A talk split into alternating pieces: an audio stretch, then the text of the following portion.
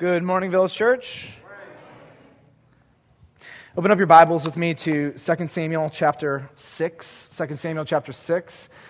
So, if you um, have gotten to know me a little bit, you'll know that um, I particularly love taking groups of students or just groups of people to Colorado to climb 14,000 foot mountains. They are one of my favorite things to do.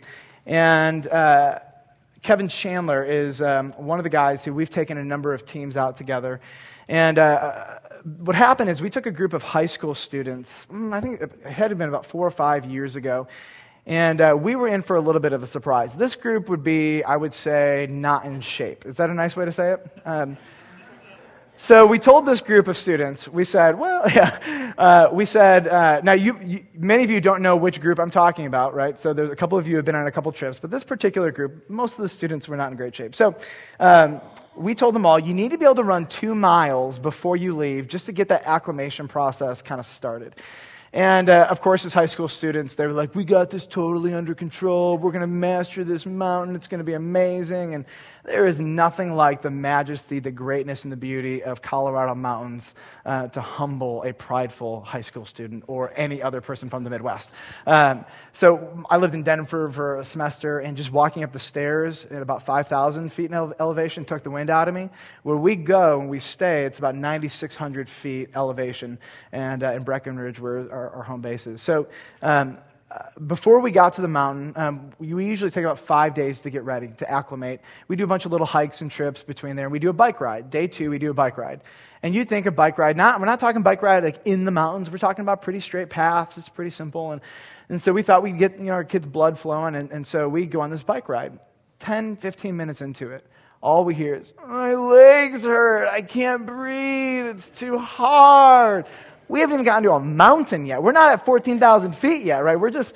So, God honest truth, this is, this is probably one of the weirdest scenarios that has ever happened to me in my life. We are on this bike ride. We're about 15 minutes in, and Kevin and I are kind of in front. And this kid who's been talking it up the whole time, I'm going to master this mountain, I'm going to take it down. He has an asthma attack right behind us on the bike. And Kevin and I are like, oh man, well, that's like ironic. And uh, so we go, we go back and we're trying to get to him. As we are getting close to him, one of his friends pulls up, also out of shape, um, pulls up and uh, puts his feet on his bike, blacks out, falls straight to the ground. And we're not done. Oh, just wait. Kevin and I look at each other like, what is going on here?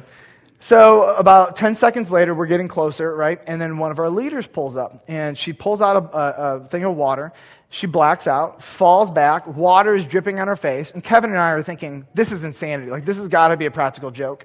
So Kevin and I are off our bike, we're walking over, and then we hear behind us, oh my gosh, oh my gosh, oh my gosh, oh my gosh, oh my gosh.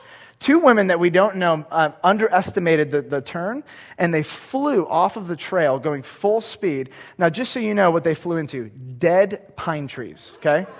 Yeah, you're telling me. I'm thinking blood, passed out. I'm like, I don't know what to do. I look at Kevin and I say, All right, Kev, I'll take care of these women. You go over, take care of the students, and we part ways. And I'm sitting here thinking, Y'all have massively underestimated the power of this state to humble you you have massively underestimated. Some of you are actually in this room who were there, and this is a great principle that I just want to, I want to um, explain for you. And it's before you can enjoy something of great power, you have to have a healthy fear of it first. If you just go to that state without preparation, without uh, getting the right uh, uh, um, resources and materials, like you are going to get hurt, or you're going to pass out before you even get the opportunity to do it, as many of our students learned in that moment. And uh, I think of the person who um, invented or found or discovered electricity for the first time, uh, learned very quickly to respect it lest you die. Okay? Uh, yesterday, I was, or two days ago, I was changing um, a light fixture in our hallway. And uh, of course, what do you do when you play with electrical wires? You turn them off and you turn the power off. Well, I thought, you know, I'll just turn the light switch off. Well, X walks up, he's flipping the light switch on and off, and, I, and I'm thinking, wait, is up, down, and off, or is down, off? Is up, down? Wait, what's going on here? And, uh, but those are those moments where, like, you take that seriously because without that healthy little fear, you're toast. I mean, how many people have died unnecessarily from electrocution because they didn't take the threat seriously? Think about nuclear power, this great, amazing, powerful resource. It's not a political comment. Don't worry. I'm just saying it's powerful, right? And you don't take that seriously. You don't have a healthy fear of that. What's going to happen?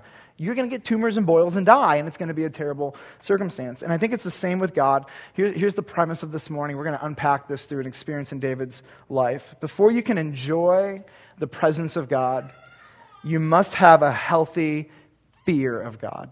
Before you can enjoy the presence of God, you have to have a healthy fear of God.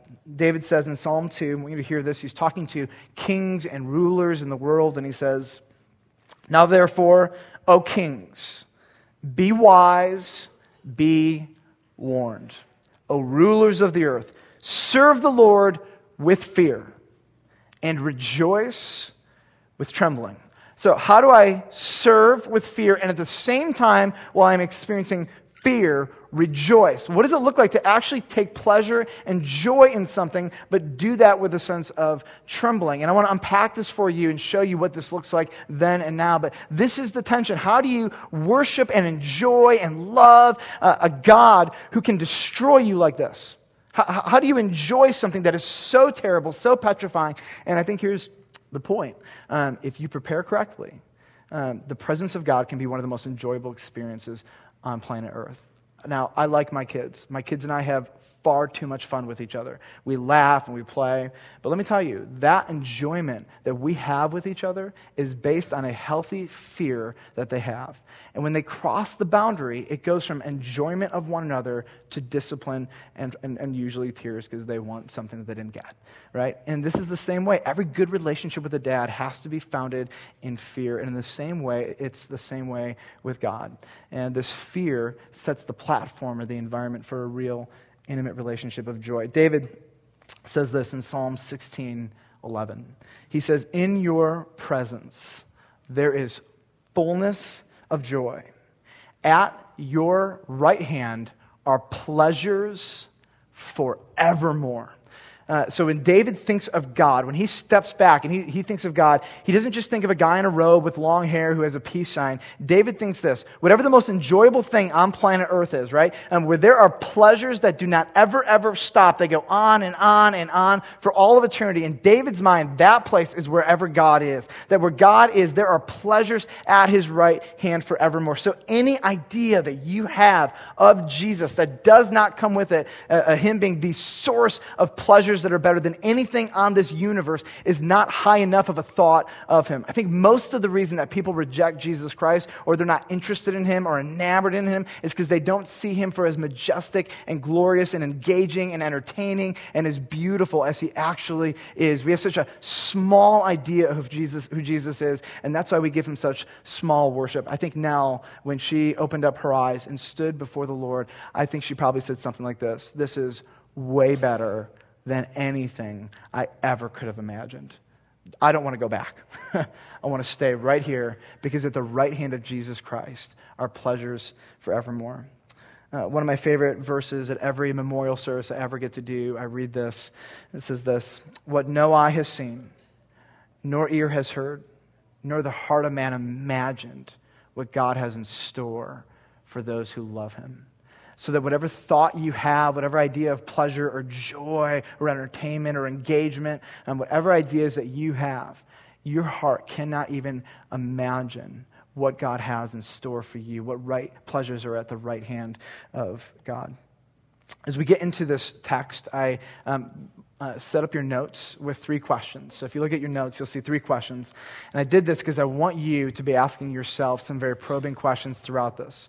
And these are opportunities for you not just to learn about David, but these are questions for you, that will help you dig deep and really ask yourself if you're able to enjoy the presence of God. And the first question you'll see in your notes is this Do you desire the presence of God? Do you desire the presence of God. So we're in uh, 2 Samuel chapter 6. I want to share with you what's happened so far. Um, David has named Jerusalem his capital city. He has built a huge palace for himself, and Saul's final living son is dead. David, in the chapter before, has been anointed the king of Israel. And now, this chapter, chapter 6, is the first decision that he is going to make as the king. This is going to set the tone of his entire leadership. This is going to set the tone for the next 40 years of the nation of Israel. And here's what he does David goes after the presence of God. David wants the nearness of God, the presence of God. And here's where I want you to start. In verse 1, it says this David, again, gathered all the chosen men of Israel 30,000. And David arose and went with all the people who were with him from Baal Judah. Here's, here's, here's what he wanted to bring up from there the ark of God, which is called by the name of the Lord of hosts, who sits enthroned on the cherubim. Now, there's a couple things I want you to notice about verses 1 and 2. We need to dig into this. Some of you have no idea what the ark is, but what is the object of this event? The object of this event, the very thing that they want to go after, is this thing that is called the Ark of the Covenant. And the Ark of the Covenant, very simply, is a box made out of acacia wood, and it's about just under four feet long, and it's just over two feet in height and width. On top of the box, it's called the mercy seat. This is basically a lid. And on the mercy seat, there was two cherubim that were pointed, their wings were pointed toward each other. And then you'll see that there are four um, loops for poles so that it could be carried with poles. Um, now, this is very important because this object was made 400 years before David uh, in 2 Samuel chapter 6. And it has been sitting dormant in a barn on a hill for at least 20 years. Now, I want you to understand a couple things about the ark. This did not just symbolize the presence of God, this was the place on earth under the old covenant where God said, I will dwell here. This was the location so that if Moses wanted to talk to God, he would go into the tabernacle, which was a big tent. He would go into the Holy of Holies, which was the innermost room, and he would walk up to this. And it actually says Moses was the only one to talk to God face to face. And so the presence of God was centered in the ark. This wasn't just like a symbol like communion. This was actually wherever this went, God went. Now, it did symbolize four different things. And if you're taking notes, you can write down these four words. It symbolized, number one, God's rulership. Uh, it symbolized this because inside of it were the Ten Commandments, the tablets of stone with the laws of God.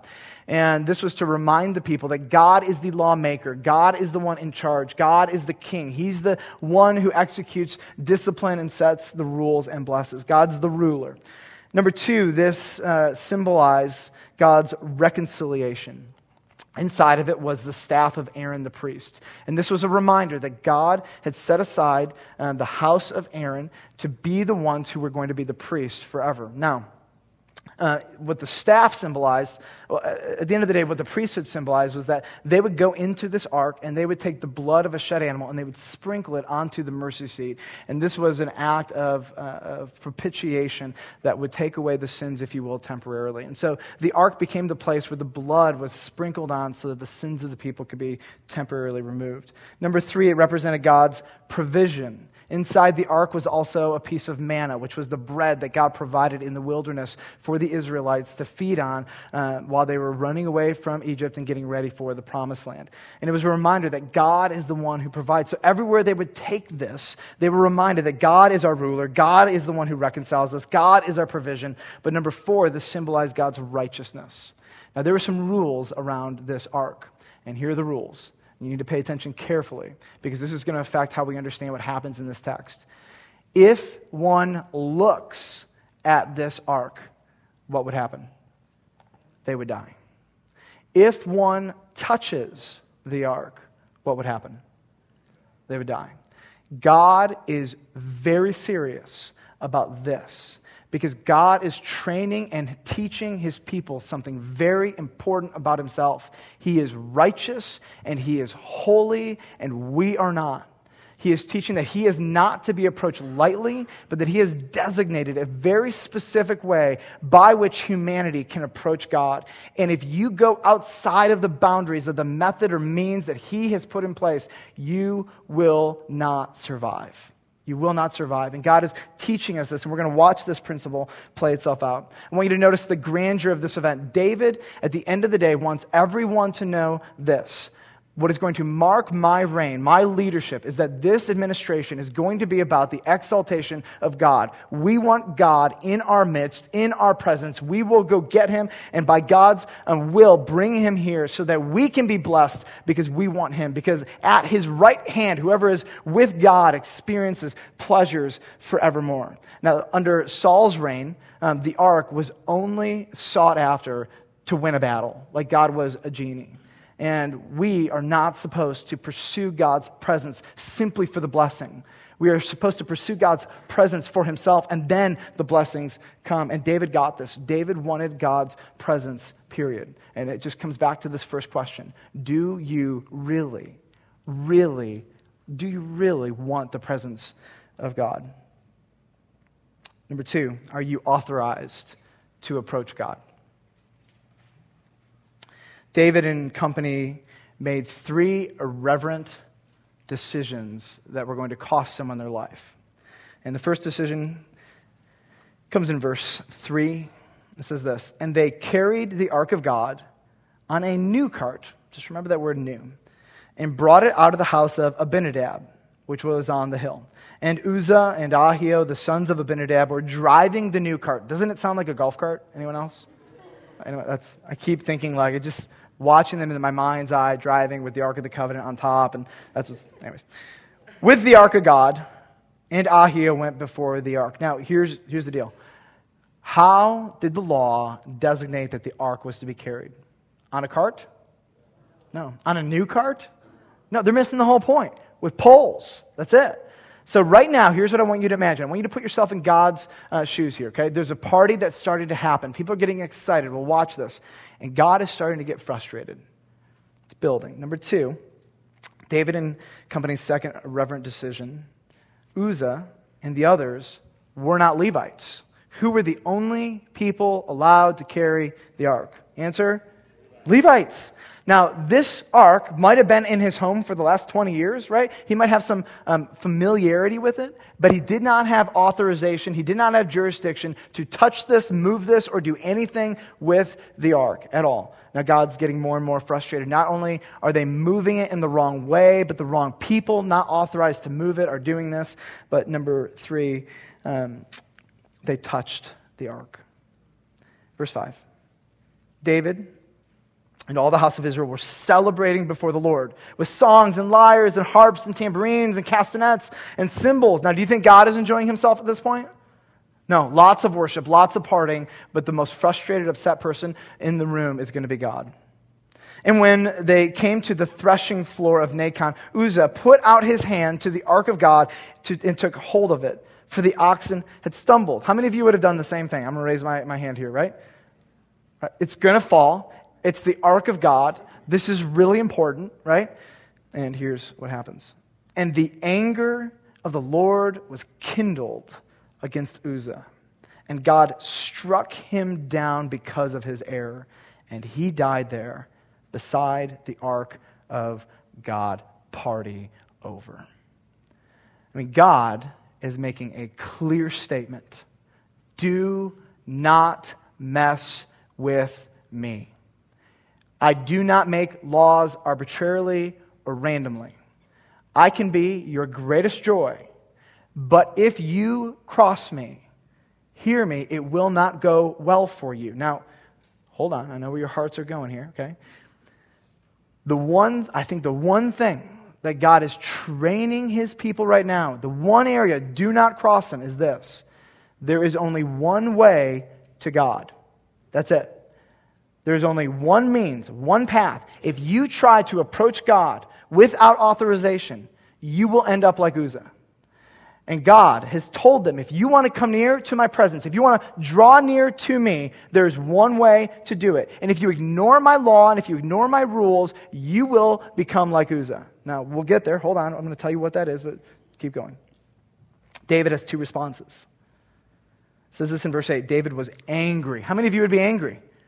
I'd be like, his motives were good, his intentions were good, But here's the point when it comes to approaching God, it does not matter what your intentions are. In this moment, intentions are irrelevant. The only thing that matters when you approach God is that you approach God on His terms, in His way, with His means. Nobody will die and stand before God and say, But I had good intentions. It will not work there because this is what God wants His people to know right here and right now. Of all the things you hear, do not approach God without authorization, because if you do, you will end up just like Uzzah. And David was angry because the Lord had broken out against Uzzah, Uzzah. And that place is called Perez Uzzah, which basically means slaughter of Uzzah. I mean, from that day forward, everybody remembered this place is the place where Uzzah uh, uh, entered into jurisdiction and territory he had no authorization to enter into, and he died that day for his breach of faith, despite his good intentions. I think David is angry because of two reasons. Number one, David's motives were good, right? I think we can all agree on that. David wanted the presence of God near his people because David is a man after God's own heart. But God has just humiliated and humbled David publicly in front of all of his people. His first move as the king of Israel, God says no. And he kills the man on the spot. And at the end of the day, who's responsible for the blood of Uzzah? I think David. Guess what? Leaders take, responsible when th- take responsibility when things don't go well. And I think the second reason he's angry is because angry is because he is put into in his place. I imagine God goes up to David and he says, "You might be a king, but hear me. You are a small K king. I am a capital K king. I am the king of kings. You submit to me. Just because you have all of these people who will wait on you hand and foot and tell you everything you want to hear, understand this when it comes to your reign, you are under my leadership. I am your king. You do what I say, when I say, how I say. That's your job. Enact my law. Live this out. And God, particularly, is saying, if you're going to approach me, right, you're going to approach me on my terms, in my way, the way that I have designated. Second emotion is fear. Verse 9. And David was afraid of the Lord that day. And he said, How can the ark of the Lord come to me? So David was not willing to take the ark of the Lord, ark of the Lord into the city of David. But David took it aside to the house of Obed Edom the Gittite and the ark of the Lord remained in the house of Obed Edom the Gittite three months, and the Lord blessed Obed Edom and all his household. Now, I imagine Obed Edom didn't go pick up the mercy seat and look inside and color on the Ten Commandments. I imagine he didn't take a bite of the manna, right? I imagine he didn't look at it, he didn't touch it. And here's what happens Obed Edom is sitting there, and he's like, I just got a, my salary was doubled. Some person I don't even know just died and left me $8 million. You wouldn't believe it. Somebody just paid off my home. This is unbelievable. Life starts just going well and better for him and better for him. He's like, I just lost 40 pounds overnight. Like, I'm ripped. I've got a six pack. This is amazing. I mean, his life is just getting better and better and better. Three months of this. Uh, and there's a really neat principle here, which is where the presence of God is, uh, if he approves of where he's at, he blesses the people. What's really funny is in 1 Samuel, I think it's chapter 4, uh, 70 of the Israelites looked at the ark of God. And you know what happened?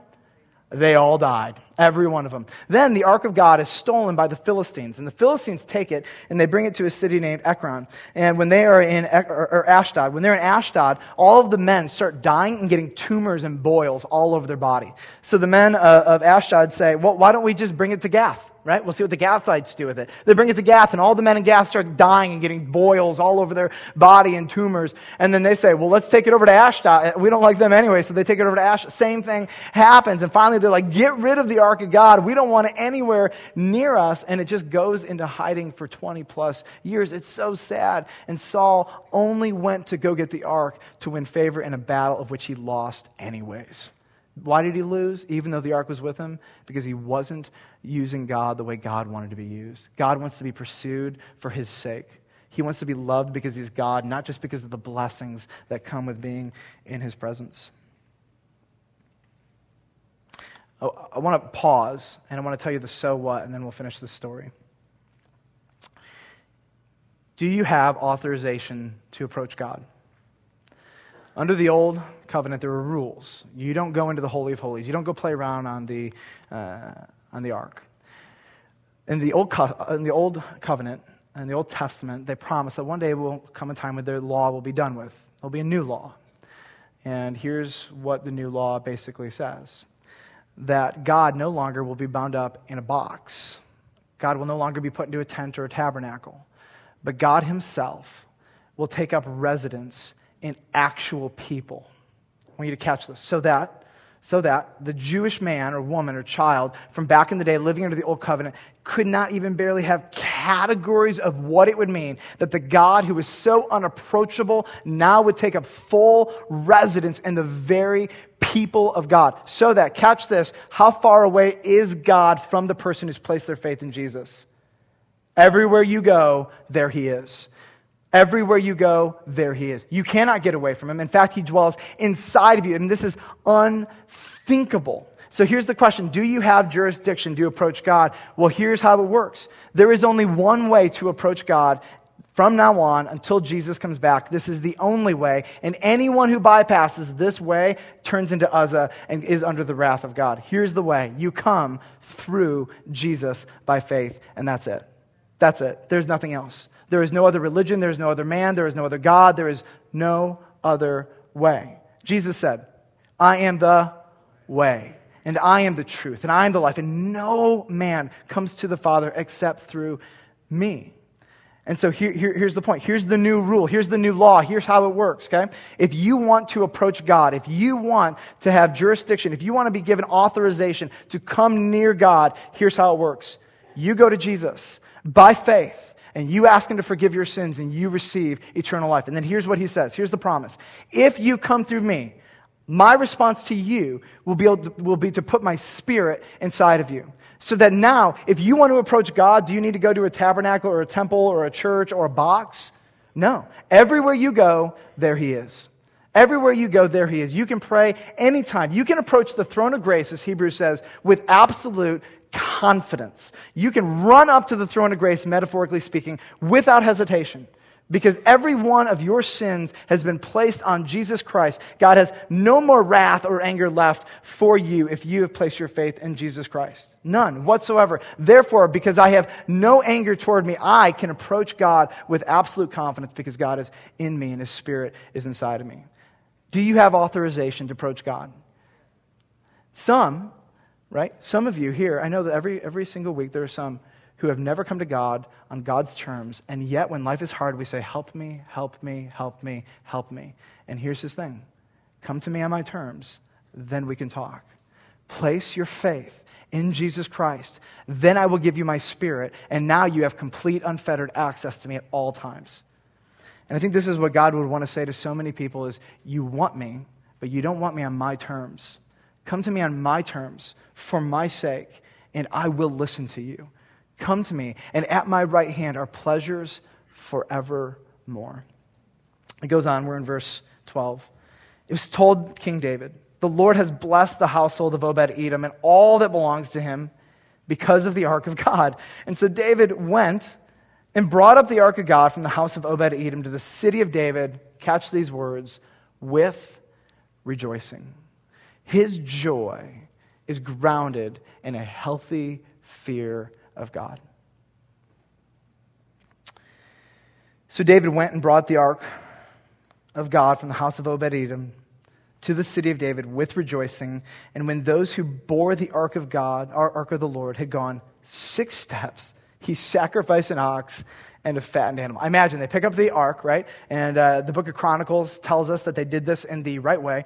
And uh, they carried the pole, they had Levites and all the other stuff. And I imagine they take six steps and they're like, David, could you sacrifice an animal? Because we're really, really nervous. I know what the law says, but the last guy who did this, he got obliterated, and we don't want to do that. And so David says, All right, let's, let's, let's, let's have a sacrifice. And, and uh, I just imagine these guys were super concerned. And in the book of First Chronicles, actually, um, uh, shares with us um, some of the details of this story from the priest's perspective. And here's what um, 1 Chronicles 15 says about this. David is talking to the priest and he says, Because you did not carry it the first time, the Lord our God broke out against us because we did not seek him according to the rule. And now they're getting it right. Now this is repentance. This is coming to God on God's terms, in God's way, for God's sake. And this brings us to our third question Have you enjoyed the presence of God. Let's watch David's response in verse 14. David danced before the Lord with all his might. I'm going to do a dance right now. just joking. My wife just looked at me. Literally, this is her face. That was so good. I was waiting for that. I can't dance. It's actually atrocious and terrible and, and an evil sight. But uh, David apparently was awesome. And uh, I guess when you're the king, you can dance with all your might. And David was wearing a linen ephod, which is basically the priest's garments. He didn't have his kingly attire on, he was a servant um, serving the Lord. So David and all the house of Israel brought up the ark of the Lord with shouting and with the sound of the horn. Isn't that cool? With shouting with the sound of the horn. Now is the Lord, now is the Lord excited. Yes. And now they have authorization to approach God, to draw near with confidence because they're doing it in the way that God said He wanted to do it. Now, can they enjoy the presence of God even though they have this healthy fear of Him? Absolutely. Absolutely. And then we meet David's wife, Michal. Awesome name, though, but as the ark of the Lord came into the city of David, I almost want to say it like this Michal. Michal, the daughter of Saul, looked out of the window and saw King David leaping and dancing before whom? Before the Lord. And she despised him in her heart. Verse 17, and they brought the ark, and they brought in the ark of the Lord and set it in its place, inside the tent that David had pitched for it. And David offered burnt offerings and peace offerings before the Lord. Go to verse 20. And David returned home to bless his household. David has had this incredible experience. He has been in the presence of God. He is filled with joy. He is so excited that God's presence, uh, focused on the ark, is in the center of his people now. And have you ever had those moments where you're just so excited and so excited, and then somebody close to you just kind of quenches all of your joy, right? David goes home, and he's going home, it says this, to bless his family. He's going home to bless them, to encourage them, to tell them about God's presence, to build them up. And he's meted, uh, he's met by his wife at the front door and says this, but Michal, the daughter of Saul, came out to meet David and said, How the king of Israel honored himself today, uncovering himself today before the eyes of his servants, female servants, as one of the vulgar fellows shamelessly uncovers himself, like father, like daughter so concerned with the external, so concerned with what people would think, barely, if at all, concerned about what God thinks. David's response is priceless and harsh. David said to Michal in verse 21 It was before the Lord who chose me above your father and above all his house to appoint me as prince over Israel the people of the Lord. I love this line. And I will celebrate before the Lord. Somebody give me an amen on that one. I mean, oh, so great. I will celebrate before the Lord. I will make myself yet more contemptible than this, and I will be abased in your eyes. I don't care what you think. This is not before Michal. It's not before the servants. This is before, say with me, the Lord, the Lord. That's it. That's it. I will make myself yet more contemptible than this, and I will be abased in your eyes. But by the female servants of whom you have spoken, by them shall I be held in honor. And Michal, the daughter of Saul, had no child to the day of her death. One of the greatest shames of this culture. Whether David completely left her alone from that point forth, it seems to be the case and what it's implying, is that you are no good for me. You stand between me and enjoying the presence of my God. The greatest joy that I could possibly have on earth, you're a hindrance to that. And David steps back and he says, I will celebrate before the Lord. When you notice just a couple things about David's worship, he so enjoys God's presence. Number two, David worshiped before God and no one else.